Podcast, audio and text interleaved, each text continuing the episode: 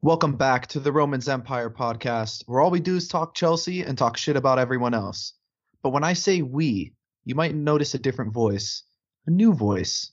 Actually, the newest voice of the Romans Empire family, officially Andres Velasco, formerly of the Star Spangled Blues podcast. So we're extremely glad to have him on board, and this has been in the works for a while and we're glad it finally came to fruition. So if you're a fan of the pod, this is fantastic news for you because this guy's as knowledgeable as it gets for an American fan.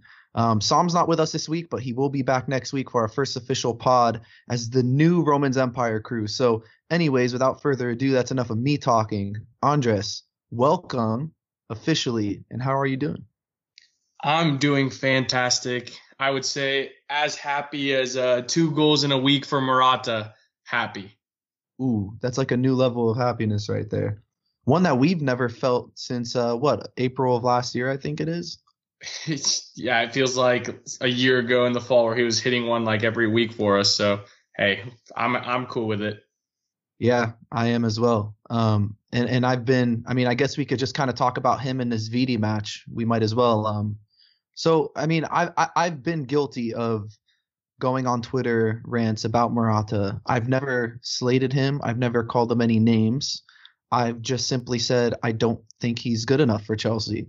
Um, but this past week, I mean, it seemed like he looks like he's a new player. So in the Vidi match, um, created a lot of opportunities, got very unlucky. Uh, eight total shots, two of them on target, and uh, one goal, which was actually the game winner um, Willian with a ridiculous setup inside the six yard box. I don't think there was any way Morata could have missed that. I don't, man. Yeah, it would have taken a special talent to miss from that close. He he finally slotted it, a perfect flip uh, off the front post from Willian, and yeah, it's. I'm glad to see the guy score. His uh, celebration says everything you need to know about the guy. He he was dying to get this goal, and yeah, seeing him just go straight to Willian's shoulder, who knows if he cried or not, but hey, I'm I'm glad he got that one off his chest. A lot of people gave him shit for his reaction uh, after he scored the goal. How it wasn't even a celebration. How he just kind of cried on Willian's shoulder. I don't understand why people are bothered about that. This is the guy's profession. This is what he does for a living. And when you're struggling at your job, you feel like you're letting people down. And Morata's been through this whole roller coaster of emotions. Whether or not he's weak in the head or not, you have to appreciate the fact that this means something to him.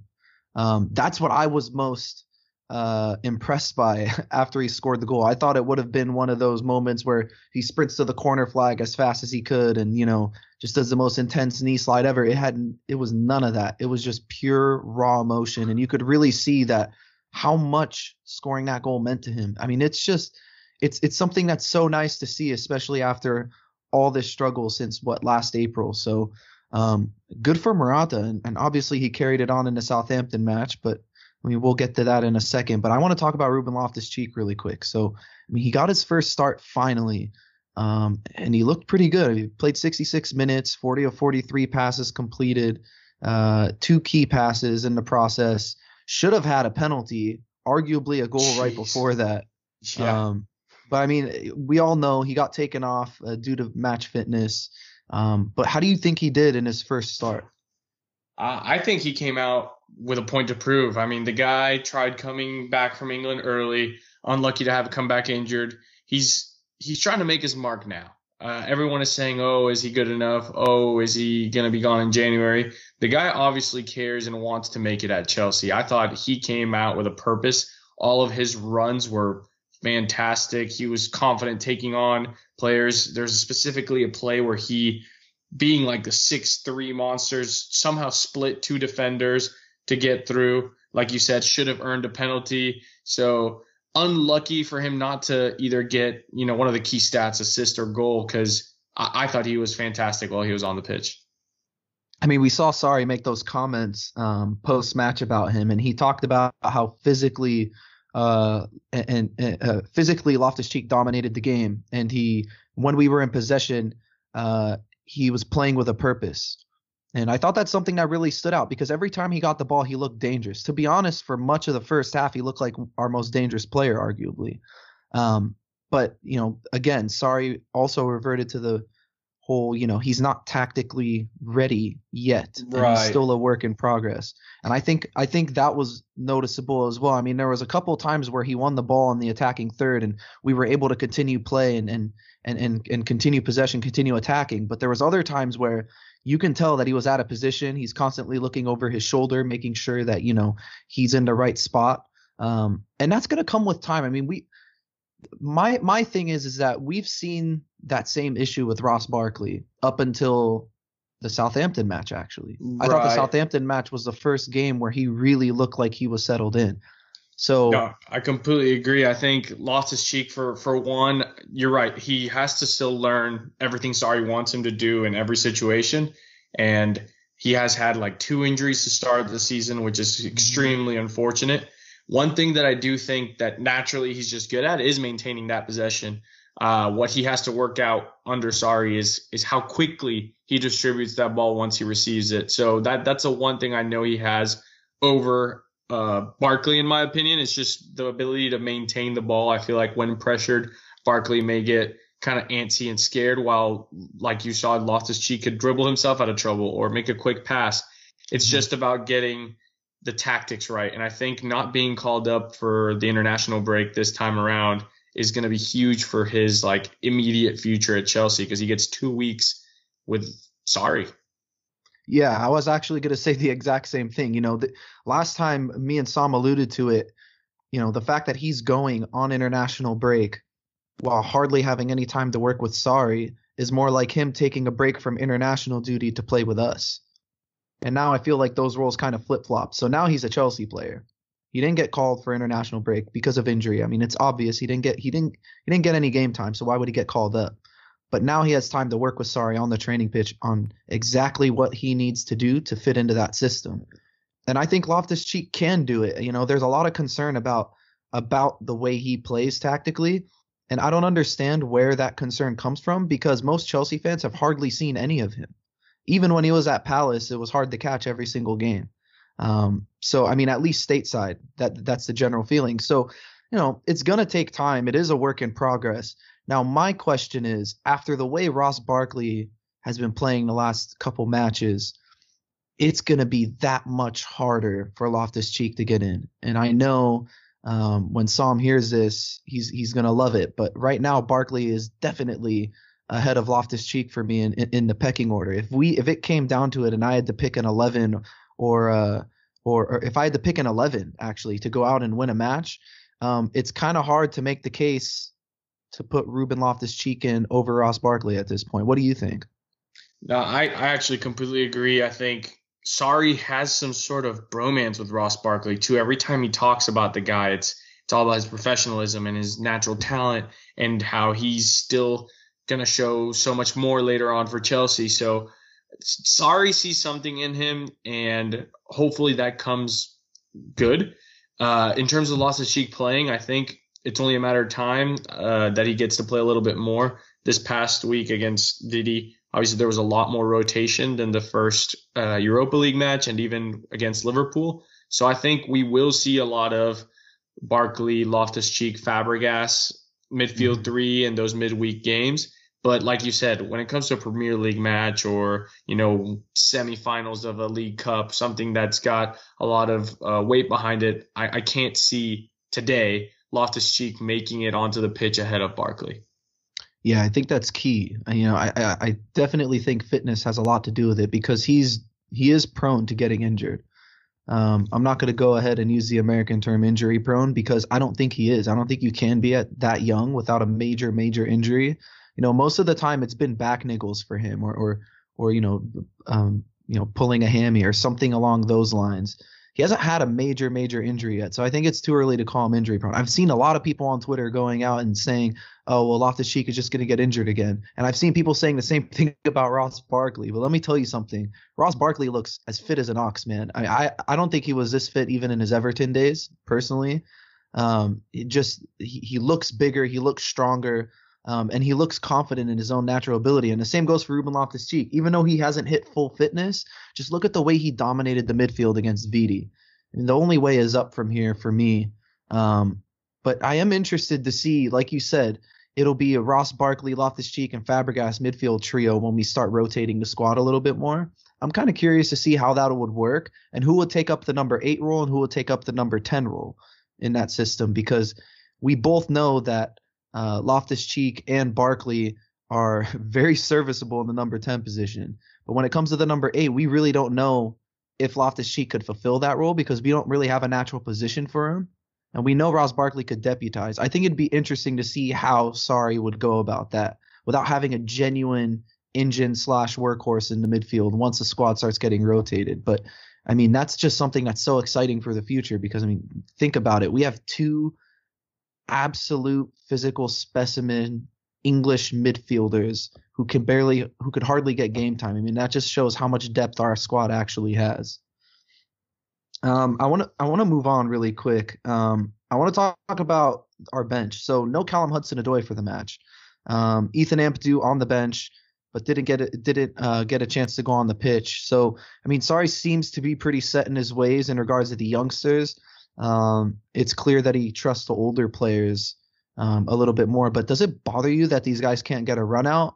And if so, to what extent? Yeah, so definitely I'm annoyed that the youngest prospects who we keep hearing are the future superstars of Chelsea can't get on the pitch. Uh, I, obviously, I put some blame on Sarri for not, you know, letting them get a run out.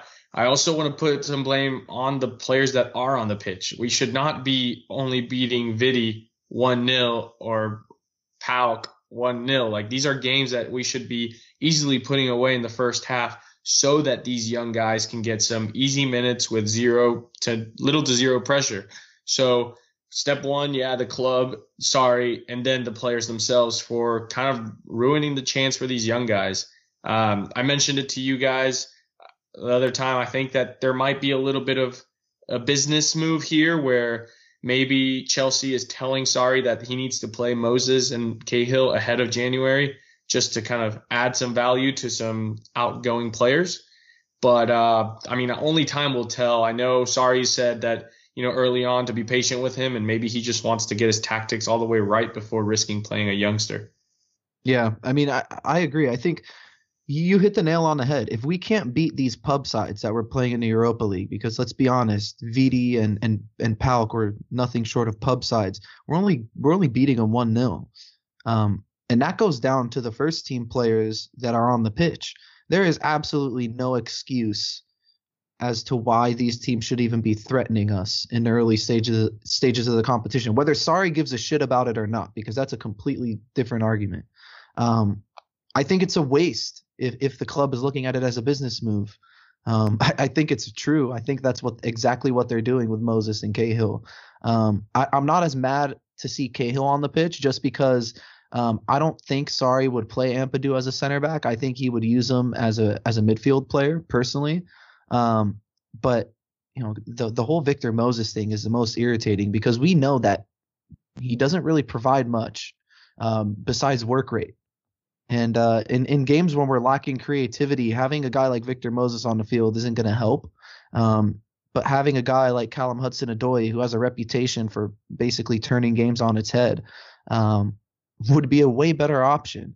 Um, but but you also have to look at, and I think Andres, I think you were the one that said it last week. The managerial shelf life at Chelsea is so short that managers don't really have time to to develop young players for two, three, four years and then slowly embed them into the first team the traditional way. Uh, our managers are only here a year and a half, two years now. If, so the managers, that.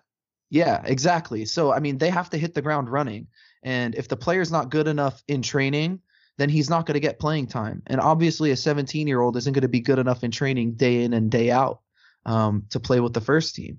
And that's why I think these opportunities are coming sparingly because maybe Sarri is not a dumb guy. I mean, he's probably looked at the at the last four or five managers that have been here and seen, whoa, I mean, no one's been here longer than three years at a time. So, um, but yeah, I mean, it's something to look forward to. Callum Hudson-Odoi has the talent. I don't think that's the issue whatsoever. And same goes with Ampadu because Ampadu just kills it when he plays for the for the the Welsh national team. Um, and, and, and Callum Hudson-Odoi is already as decorated as it gets for a youth footballer. So, um, total business move on the club's part. Get your shit together, Chelsea. Give them some fucking playing time. It'd make everybody way happier. Um, on a side, quick side note on the coaching carousel, um, mm-hmm. I I don't know if it's because Chelsea doesn't believe in projects or it's kind of the fact that surprisingly every new manager kind of hits the ground running. And I know that mm-hmm. this discussion can lead to like 30 minutes, but I mean, think about it. Mourinho in his first season got third place and competed for the title. Uh, his first season, the second time around, sorry. Uh, Conte comes in, wins the title the first season. Now Sarri's undefeated, eight games in the league. Like, I feel like maybe the board just gets kind of just they buy into the hype real quick, and then the moment one thing goes bad, they think that the sky is falling. But again, that's beside the point. Let's move on to the the Southampton match. Yeah, um, let's get right into it. So, I mean, we had a starting 11 of Kepa and goal, uh, Alonso and Dave as our outside backs. Um, in between them, Rudy and David Luiz. Midfield three, Jorginho, Kanté. Kovacic just sits this one out. Ross Barkley steps in.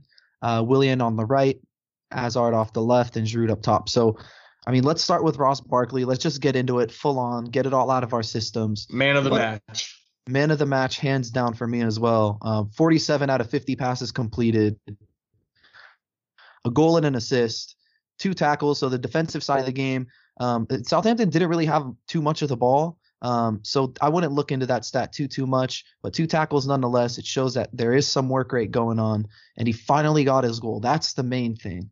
Um, is his new Chelsea career underway? I think so. This is just the beginning uh, for to touch back on the two tackles. Hey, two tackles. One of those tackles led directly to a goal. So, yep. Um, it's it's effect. It's he's being productive with the the small chances he gets, I guess. Um, in terms of his Chelsea career, the guy came off of an ACL injury when he signed with us in January. So I think he's just now finding confidence in himself and, and not kind of worrying about what if his knee goes out, that sort of thing. He's got a manager like I said, they, they have some sort of bromance going on. He fully has bought into Sarri, and I think Sarri from the beginning, even this summer, has kind of bought into what Barkley's like ceiling is. So it's one of those things where because we don't know the future of Kovacic yet, if Barkley starts making these performances a constant, it might get to the point where we talk about Barkley being the starter over Kovacic just mm-hmm. in terms of a, a long term investment. I, I think we haven't had. I also read somewhere it's the first time since since Lampard where a midfielder gets a goal and an assist for Chelsea. So it's a huge huge deal to have him perform this way and and I really hope that that this is only the beginning. You know, you talk about the bromance between uh Ross Barkley and, and Maurizio Sarri and, and there's also that bromance with Maurizio Sarri and David Luiz. I don't know if it's as much of a bromance as much as it is Chelsea finally having a manager that's willing to put his arm around players instead of completely scapegoating them like Mourinho and Conte did. Um, you know, I mean, all, that nonsense last year of Conte saying, "Oh, my players aren't enough, the squad isn't good enough," and then Mourinho, obviously, we don't even have to start talking about him. Just look at what he's doing at Man United right now, and that's exactly what was happening at Chelsea, you know, four or five years ago. So, um, you know, it's it's nice to have a manager that's willing to put his arm around a player and nurture him and give him repeated opportunities so he can make the mistakes and learn, just like Ross Barkley did. Let's not forget the, his prior appearances this season. We've only seen him in bits and pieces playing well. He's never put together a cohesive, full match where he gave us everything defensively and on the ball. Um, and I think this was the first time where we really saw Ross Barkley at his best or or nearing his best. And the great thing is this guy hasn't even scratched the surface of his potential because he's been injured for so long.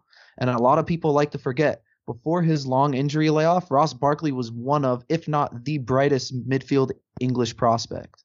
Um, so he's still young. What is he? 24 years old? I don't even think he's 25 yet. Yeah, um, he still has a long future in football. Uh, another thing that I, I think it's key to point out is that I think Sarri picked the perfect game for him to start in the Premier yeah. League. Southampton is yet they're just awful this year. Uh, is it is their manager Mark Hughes? Uh, this yeah. the former Stoke manager. I'm blanking out right now. You couldn't that, tell. That I think they had six yellows. That's yeah. that's as Mark Hughes as it gets. Right. They they this is the perfect side for him to play. Uh, he gets a little bit more space. He gets to kind of turn and go. it played to his strengths, which is only going to get him more confidence. And I mean, the guy showed that you know if if he's given the space, he's going to take it. So uh, the only thing I'm waiting for now is that kind of long, long driven shot of his hitting. He took a couple of chances from outside outside the box that just kind of went straight to the keeper, but it's only a matter of time. I mean, I thought I think we're also starting to see him simplify his game. Um, it looked like he was overcomplicating things earlier on this season. You know, he'd he'd kind of always go for that extravagant th- that extravagant play, always to look for, you know, he'd always to use an American term, he always used to try to hit home runs instead of getting a couple base hits and and, and slowly building something. And I think in this game he was picking out the easy passes, he was moving the ball. Um, he wasn't he wasn't lingering on it too much.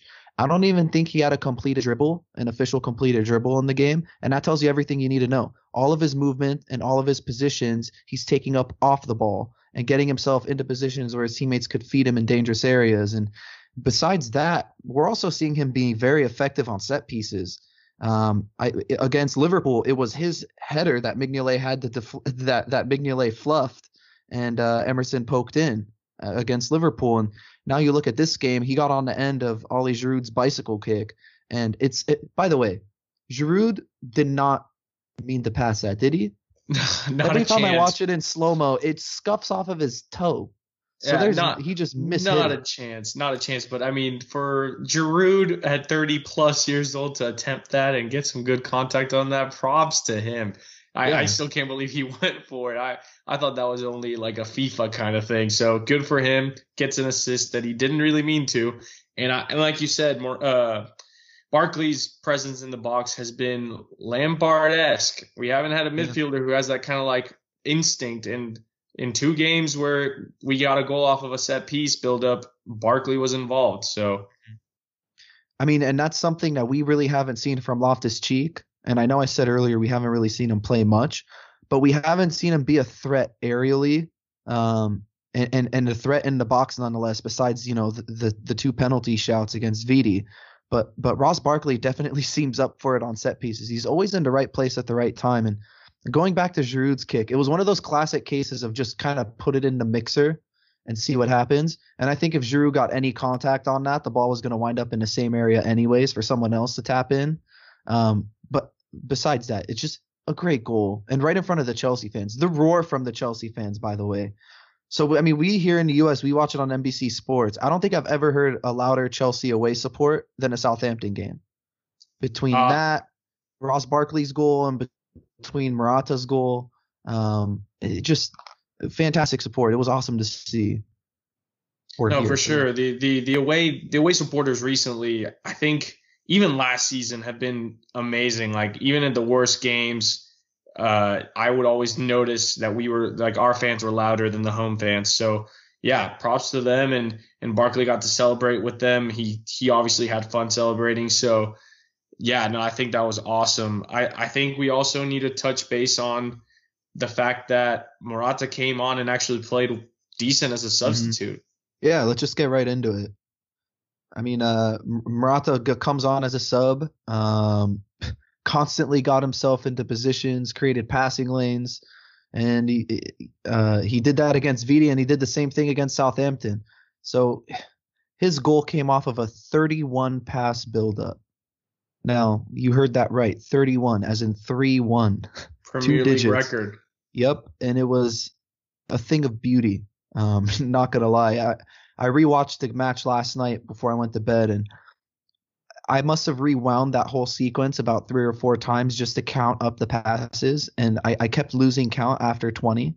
Um, but God, what a that is Sarri ball in motion. I mean, I, that is the absolute epitome of, of Sarri ball, isn't it? Oh, definitely. I can't wait to see that every single weekend. Like the fact that we're even seeing it this early in the season is amazing. And it was, t- like you said, not only were the passes typical Sarri ball, it was the fact that the ball moved from the right side backwards to the middle to the left side, and it stayed in the left side like Sarri likes to focus his mm-hmm. attacks. Mm-hmm. Um, the one thing that I do want to point out is that Hazard could have taken it on his own to score, but he was extremely unselfish, and you can tell he wanted Morata to score. Like he did everything he could to get that ball to him, and I'm glad he he could pull uh, put that away after missing a similar chance just minutes beforehand. Yeah, you know, and and uh, what about the finish? That's as that's as instinctual of a striker finish as you could get, isn't it? I mean, goalkeeper rushing at you you hardly I don't even think he got a touch on the ball beforehand. I think he just ran onto it and scooped it right over him. But that window that he had to squeeze the ball through because the goalie had one arm up, sprawled out. I mean, that's just a great, great striker's finish. And Morata does look more confident. I'm not gonna lie. And I'm just kind of bummed that it happened at the end of the game and not, you know, right after he came on because I would have liked to see how he continued the rest of the match to see if he would get more assertive, maybe get involved a little bit more in interplay or drop in or drift out wide. I'm just curious to see because it's been so long since we've seen a Morata in form. Um, so you know, you just kind of want to see what positions he'll take up and what and and how he'll take advantage of the Sarri ball system because we haven't seen him in form with Sarri ball yet. Um, but again, we talked about it, me and Sam, before on this podcast. And Andres, I think you'd agree with me. If you look at his characteristics um, prior to this season, and you just took a look, a list of his characteristics, and looked at it and said, and thought to yourself, does this list, um, will it fit in with what Sarri's trying to do at Chelsea? Is this is this the ideal striker for him? And my instinct is, yeah, I think the stuff Morata is good at fits perfectly with Sarri ball. Yeah, so so in my opinion, I think once he gets a little bit more of a goal count under his belt, it's going to come more naturally to him. I think he gets if there's a player that runs on confidence the most out of anyone, it's Morata, and I think once he gets those kind of goals in, he'll start to well stop actually to overthink every time he has the ball or every run he makes and it'll be just like you said, go down to the instinct. He missed that first shot shot earlier trying to go front post, and then the second time he's like, you know what? I tried getting under, the keeper got in quick. I'm just gonna dink it over, and mm-hmm. it worked. So I I just hope he can get a few more goals in his in his uh, next appearances, because once he figures it out mentally, I, I, think it's just going to come, like I said, more naturally. It'll be instead of forcing a shot, finding Hazard across the box or, or a drop back to Kovacic or Barkley. It's going to come more of a, a team mentality rather than like I need to get this goal because every time I even log into social media, people are talking shit. Like he he just getting these two goals in one week is huge. Hope the international break he can actually get some decent game time rather than be benched or not even selected for both games for Spain, mm-hmm. just so that he can kind of keep it going and be ready to go for Man United uh, after the international break. That's another interesting one. Now that you got Morata, two goals and two, and then you got a guy like Giroud who's just a human wall pass. Um, who do you start against Man U going into the Man U match? Because if I'm looking at it, we all know Mourinho's going to sit in, and I know we're going to talk about it a little bit later, but I think this is just something that Sarri is going to have to look at and say, hey, I got a striker who's in form. He may not fit this particular match because Mourinho's going to sit behind the ball. There's not going to be much space in behind. Um, or I could go with you know the the trusty veteran who's probably not going to score, but who's gonna who's gonna elevate Eden Hazard's game. Um, but before we get on to the Man U game, I, I, there's still a few points I want to talk about with Southampton. So I mean, let's talk about the defense. Um, you know, Rudiger and Luiz looked more solid at the back. Um, Rudiger obviously hobbled off at the end of the game. It looked like a groin injury to me.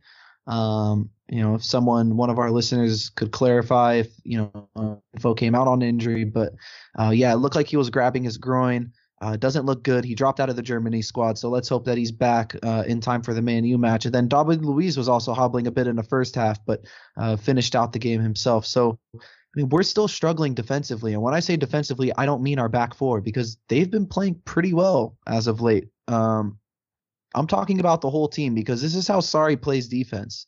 It's it, it's definitely a team thing uh, more so than Conte, who was more his defense was more uh, organized into sections. So he had his back three, he had his middle five, and he had his front three, and they all shifted accordingly. Whereas Maurizio Sarri, it's a lot more uniformed and the whole team is kind of tailored towards the same idea as opposed to Conte who was more like let's just form you know, this block of five or this block of four and a block of three, and nobody will get past them. We'll only press with our front players. Um, right. But, you know, is this something that's worrying? Because we allowed nine shots on target. Southampton's only scored six goals on season. So nine shots on target. Two of them were absolute sitters. Ings and Bertrand should have scored. Um, is this something that worries you? Um, a little bit. Uh, it's kind of scary to say that the person that worries me the most is actually Dave Azpilicueta on the right. And mm-hmm. you were talking about how defense has been played under Sarri versus previously with Conte and Mourinho. And Sarri plays this sort of defense where he tells his players to not worry about the actual player, but just everyone needs to be aware of where the ball is at and plays themselves according to that. And I think that is actually taking away Azpilicueta's biggest strength, which is 1v1 defending. And maybe that's why we've kind of seen him be caught out of position uh, and essentially be kind of more exposed because the fact that Bertrand was the one getting most of the chances, that means that it was on Azpi's side of the field.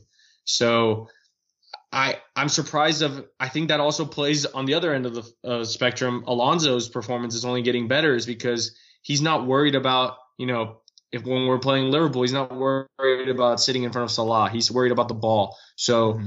I, am hoping that Azpi can kind of figure it out. But yeah, uh, he's getting ca- caught out of position, which is leaving us open to those counters to teams that shouldn't even be getting near our box. So uh, so far, I think the smaller sides surprisingly are the ones that can uh, capitalize better because against Liverpool, I didn't really see that. So I don't know. I mean, it's. I, I think the interesting thing is if Rudiger's out for a long time, who do we count on? Um, because Andreas Christensen's been low on confidence. I mean, that's another player who's extremely low on confidence um, still. And you got Gary Cahill, who's you know the trusty veteran, who a lot of Chelsea fans on Twitter will disagree with me when I say trusty, but he he's trusty. he's as, he's actually as trusty as it gets. You know exactly what you're going to get from him every match. Um, but you know, going back to the to the defensive issues, you know, we do defend as a team, and I see a lot of our defensive issues are actually coming from the middle. I don't mm-hmm. think Jorginho's as mobile as a lot of people make him out to be. Um, I think he's more a victim of you know the the same uh, footballing IQ that John Terry had, where you know he's not the most athletic player, he is not the, the the fastest, he's not the strongest or the tallest, but he's so good at positioning himself and predicting where the run of play is going to end up um, that that he gets himself into those positions. And a lot of times in, in this game where we would lose the ball, Jorginho would struggle to get back. Um, and that's Kanté's wheelhouse, you know, to kind of step in and, and, and clog up the midfield. But when Southampton was in possession, they were overloading one side. So Conte couldn't fully commit to uh, to one flank or the other. He kind of had to stay central because that weak side always had runners. Uh, uh, I forget Cedric Soares and Bertrand did a really really good job getting up and down the field playing as wingbacks, um, and that caused us a lot of problems. Maybe it had something to do with the system. Now that I'm thinking about it, though, I mean I'm curious to get your take. They played a three-four-three, um, so obviously they have more bodies in the midfield. Could that have been a possible issue? They were higher up the pitch, so maybe that's what happened. You know, the fact that when you clog up the midfield, if they even got a whiff of the ball there, they're already moving forward with. Uh, they played five in the back with seven guys, so maybe where then like getting outnumbered and starting those counterattacks came from. Uh, I know that Sarri mentioned he was prepared to play a back five, but maybe he didn't realize that those two wingbacks were going to be so far forward. I'm sure mm-hmm. he'll adjust, but usually when we see a back five, people are parking the bus. They're not pressuring as high up as Bertrand and Soares were. So, uh, yeah, hopefully it's a, it's a learning opportunity for him that, you know, when people line up with those wingbacks, it's not always going to be a park the bus kind of situation. Cause on the other end of the spectrum, I thought we were able to break down that back five a little easier than we usually do. So mm-hmm. it works both ways. So defensively, it hurt us, but offensively, it helped us. So I thought it helped us break them down uh, um, when they were in possession. I mean, you go back to the Ross Barkley uh, tackle that that led to Hazard's goal. That was just a result of them only playing with two central midfield pivots and us playing with three.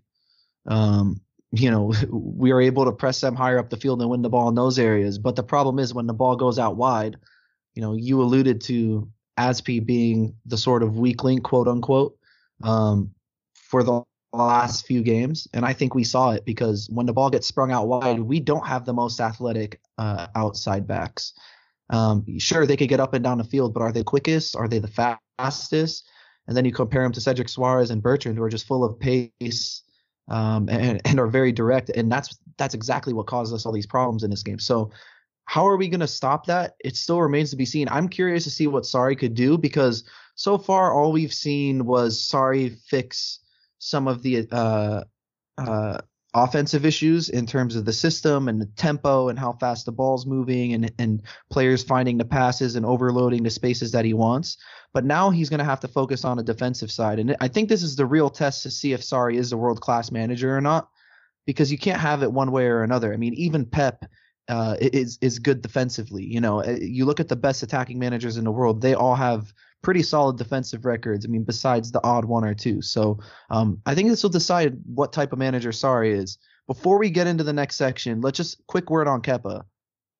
Two ridiculous, ridiculous saves. I mean, the one on Redmond's shot was that was nuts, man. And I, a lot of people saying Courtois would have stopped that. He's just as tall. It, I said this last week. Courtois is not half as athletic as Kepa is. I, I just, what what do you think? How high is Kepa's ceiling for you, based on what we've seen? Yeah, I think it's extremely high. Obviously, I would love for him to be maybe two inches taller, but the fact that that guy's got cat-like reflexes, uh, half the shots that he's somehow stopped low are going in on Thibaut Courtois, and you know, I'm I'm I hate to be a huge hater because I was supporting him when he was our, our player, but just look at him at Madrid now. The he's getting scored on on those low ones. Yes, one off rips from outside the box that are going high may beat Kepa once in a while, but that was the Redmond shot is the one that was moving left and right, like it was knuckling the whole way there, and he was able to to react to it nonetheless. So I think he's got. I think Kepa at this moment is not as good as Thibaut, but the fact that we paid so much and we have a long term investment on him, I think Kepa can take over as the best keeper in the league three years down the line. Um, passing up De Gea if he if he keeps it up. I mean, the guy's Damn. ridiculous. Old I know, words. hot take, hot take. Yeah, but. very hot take. But you know what? I completely agree with you because I was about to say something very similar to that. His reflexes and how quick he is off of his line. Um, it's very reminiscent of a lot of the top goalkeepers in modern history. I mean, you look at Iker Casillas, not a big goalkeeper whatsoever. I think he's actually might even be a little shorter than Kepa. Um, but again, ridiculous reflexes. And you look at David De Gea, he's not the most. Uh, obviously, he's a little bigger than Kepa, but he's not the most physically dominant goalkeeper. It's his reflexes and his ability to get off of his line or to to to to dive at awkward angles or to get down to the ground you know that split second faster than those Manuel Neuers of the world or the the Jan Oblaks who are you know big, tall, physically dominant goalkeepers but can't get down as much. Uh, like Thibaut Courtois, like we talked about. I mean, got Messi megged him twice from freaking 45 degree angle. Um, but uh, you know, based on what we've seen, this guy has every single attribute that you want in a goalkeeper besides the size. And I think that's enough to make him the best goalkeeper in the Premier League at this day and age. Some of the saves he makes it, are just astounding. And you look at the confidence and how he's growing in stature as games go on. And I think that's the more important thing. I touched on it last week. His ability to talk and organize defenses is something that we haven't seen since Peter Cech because Courtois wasn't very vocal. Um, and, and, and we're seeing Kepa be a, lot more vocal with his defenders. The communication is there. Um, so that's just something to look forward to as the season goes on. How will he develop, and if he'll if he maintains this run of form that he's in right now, there's no question that by the end of the season he'll be in the conversation for top three goalkeepers in the league. Um, but I mean, let's move on to part three. So, I mean, this we used to call this a speed round, but me and Sam kind of decided that that name was very uh, lazy. So we're calling it the quick thoughts portion, a little less lazy. It took us uh, about five more seconds to think about that one. So, um, you guys know how it goes. Uh, we're just gonna say uh, a, a, little piece of news or a quote or a question, whatever it may be, and uh, we're gonna give you our quick thoughts on it in about 30 seconds or less. So uh, let's start with Mason Mount, called up to the England squad for the first time. Uh, Southgate knows him from the from the youth teams. I think he trained with the England squad before the World Cup as well. Andres, what do you think about this? Completely deserved and earned. I'm hoping that he can actually get some minutes, not just train with the senior squad. But yeah, Chelsea, take notice. Yeah, Andres, I completely uh, have to agree with you. I think this is this is so well deserved on every level, and I think he's actually created the most chances in a championship this year, um, which is definitely notable considering the kid's only 19 years old. My only Wouldn't concern, surprise me. I mean, my my my main concern is they also called up James Maddison, uh, who's been playing really well for Leicester.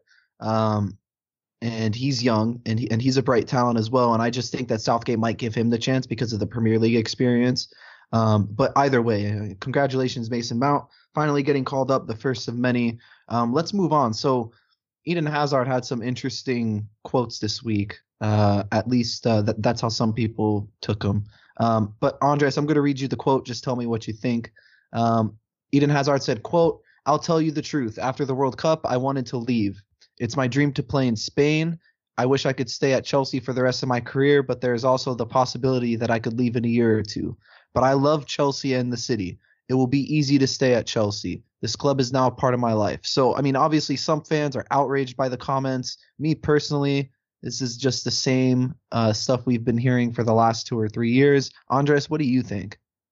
Consistency. I mean, Hazard hasn't changed his story ever. He was, I mean, when you were a young kid, I mean, Hazard's what, like three, four years older than us. Madrid has always been the highest, like most well known club in the world. Of course, as a young soccer player, you think, you know, I would love to play for them. So, yes, I wish I could be a millionaire, but hey, guess what? I might never reach that goal. Kurt, like, I just like he said, he loves the club, he loves the city. He also, part of the quote said, like, this club has given everything to me. Like, I would not leave this club in bad terms. So, I, I think he's he's fine. I, I don't see this as a concern. I think for one, uh, now that he's under an offensive manager, I think slowly but surely things might change. But I, I'm not worried. I, I think he's just being blatantly honest, and and I don't think there's an issue with that. Yeah, I have nothing to add. I completely agree with that. I think people are overreacting. Um, but one thing that I actually I think I'm overreacting because I do have some hope that this will happen. Antonio Conte to Real Madrid. So what better way for Eden Hazard to fulfill his lifelong dream than to be reunited with the manager that uh oof that did not know how the fuck to use him basically. Um so yeah, what do you think? Uh, this could be a dream scenario. If there's anything that can just smush the Madrid rumors outright, is is Conte landing the job at Madrid. Uh, there's also, you know, if Conte doesn't go and they do fire Lopetegui, if Mourinho's available, he, he may return to Madrid. So either way, Lopetegui getting the axe soon could only benefit Chelsea keeping Hazard. So whether it's Conte or Mourinho, go ahead, Madrid, get one of the two guys. I'm sure they'll turn the ship around and you'll win a bunch of 1-0 games and, and maybe get a trophy, but that only helps Hazard stay in London.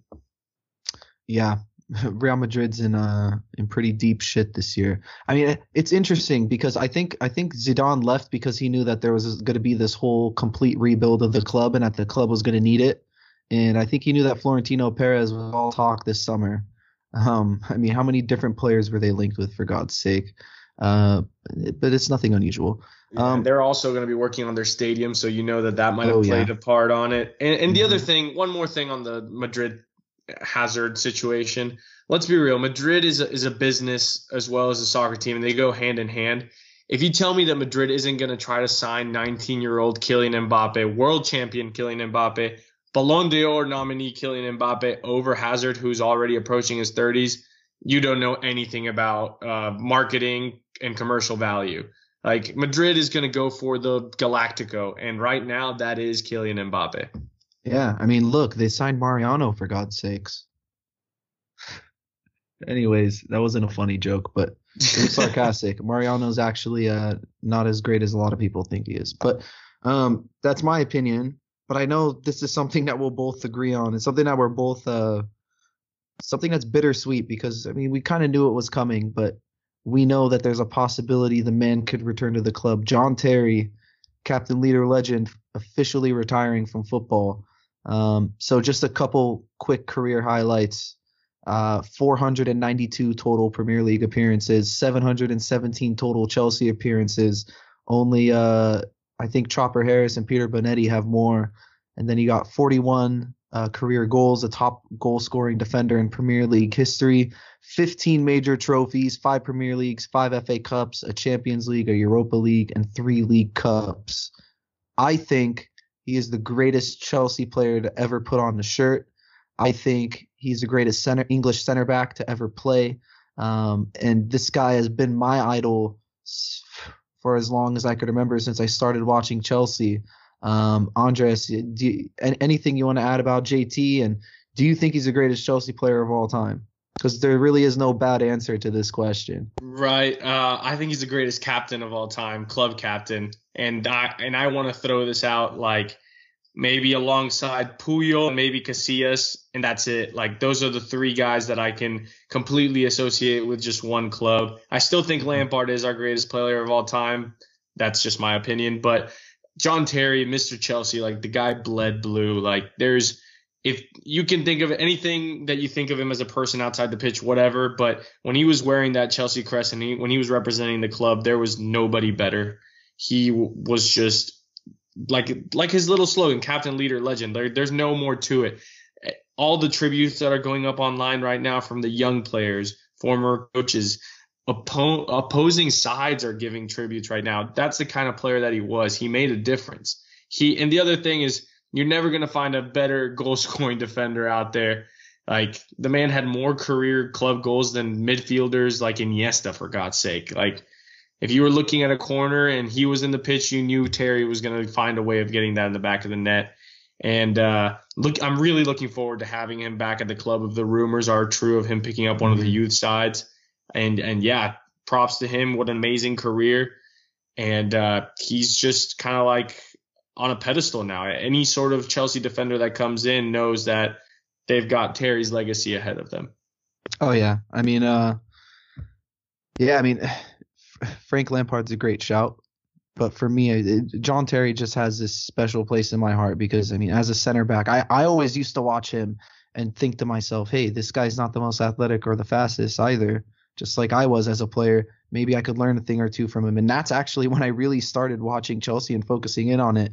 Uh, it was the allure of, you know, that spine that we had, you know, the defensive spine with John Terry and, and Carvalho. And then you had the midfield with Frank Lampard and, and Michael Essien and a forward with Didier Drogba. And it was just that spine.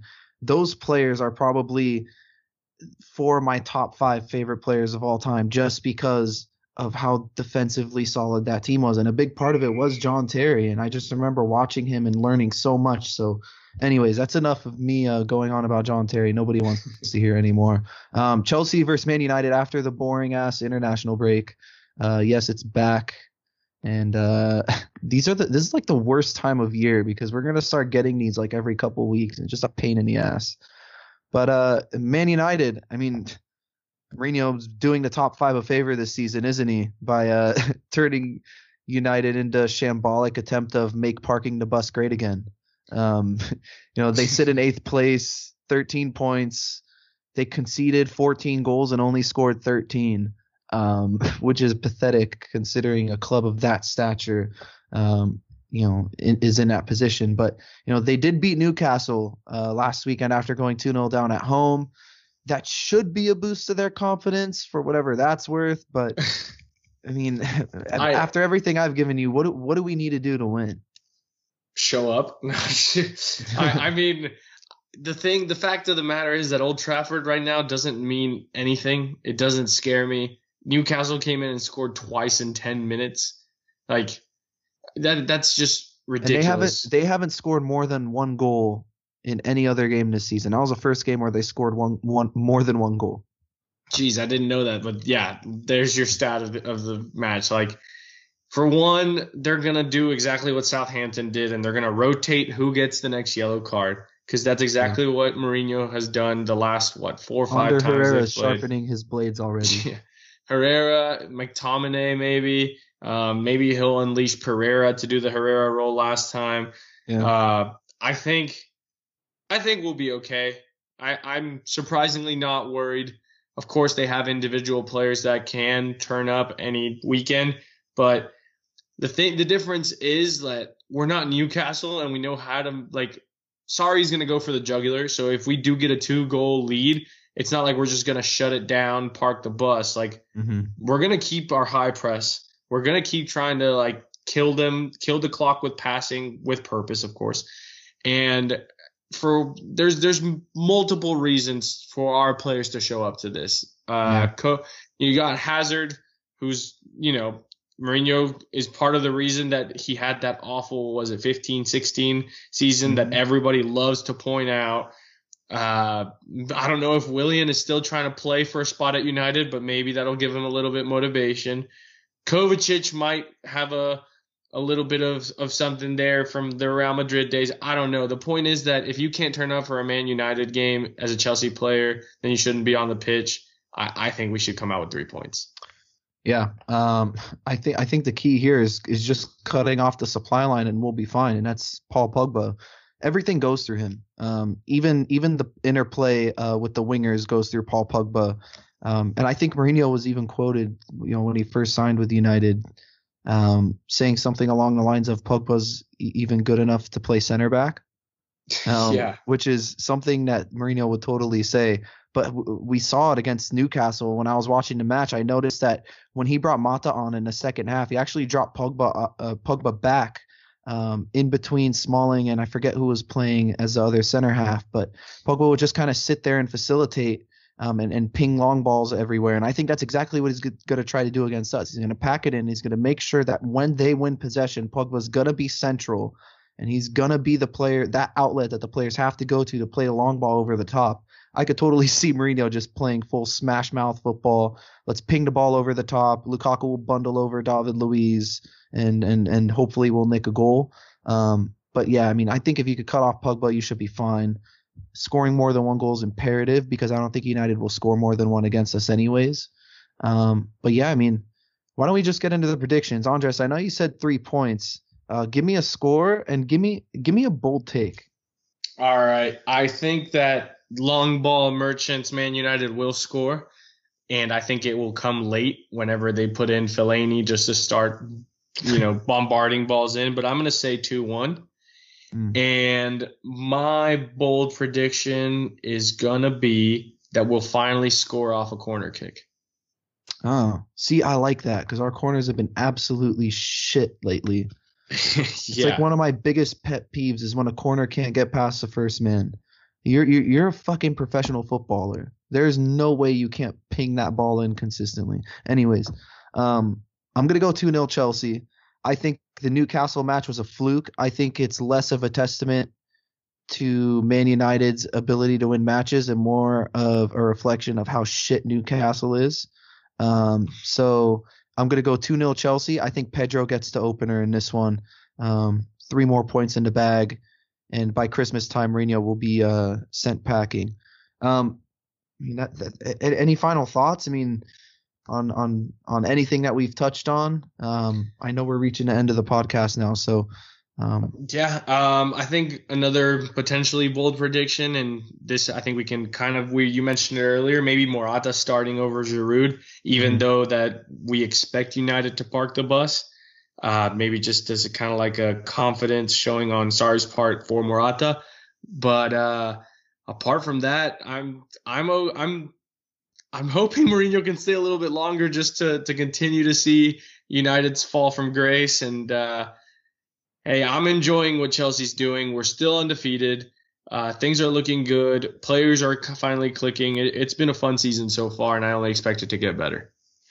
You know, I know Hazard said he's done knee sliding, but wouldn't it be great if he scored a goal and just ran all the way over to Mourinho's technical area and just knee slid all the way across with middle fingers up, like, like he's going by? I feel like That that'd be the would best be thing. nuts. It would be nuts. I would expect that more from maybe like a Zlatan or a Diego Costa, but I'm.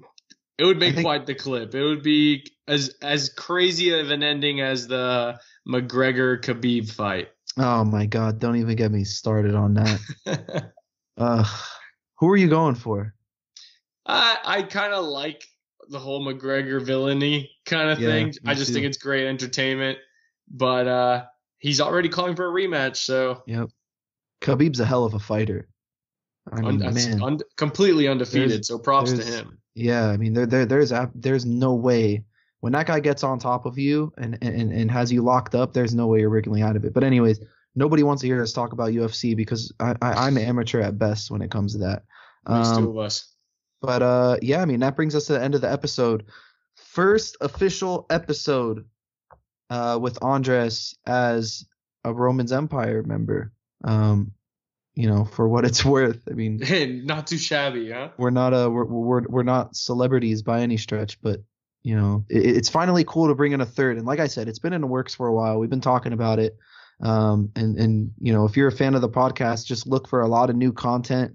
Um, you know, we're gonna try and branch out into other forms of media sometime soon. So, you know, this is gonna be a a great first step, bringing in a third person who's just as, if not more, knowledgeable than I am about the club. So, uh, yeah, Andres, thanks again, bud, and uh, until next week, keep the blue Uh, flag next week. high. We got 14 days. Oh, two weeks, two weeks, sadly, sadly. and in two weeks, uh, until two weeks, keep the blue flag flying high. There we go. I fucked that one up so bad, but yeah, see you guys in two weeks.